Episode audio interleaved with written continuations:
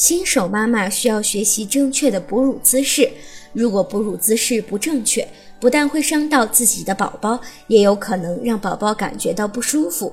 妈妈可以试着慢慢揣摩，找到适合自己的哺乳方式。新生宝宝的胃比较特殊，吃到胃里的食物容易回流，经常会发生吐奶或者溢奶的情况。宝宝溢奶或者吐奶，大多数都是正常的，只要体重增长正常，精神良好，妈妈就不必太过担忧。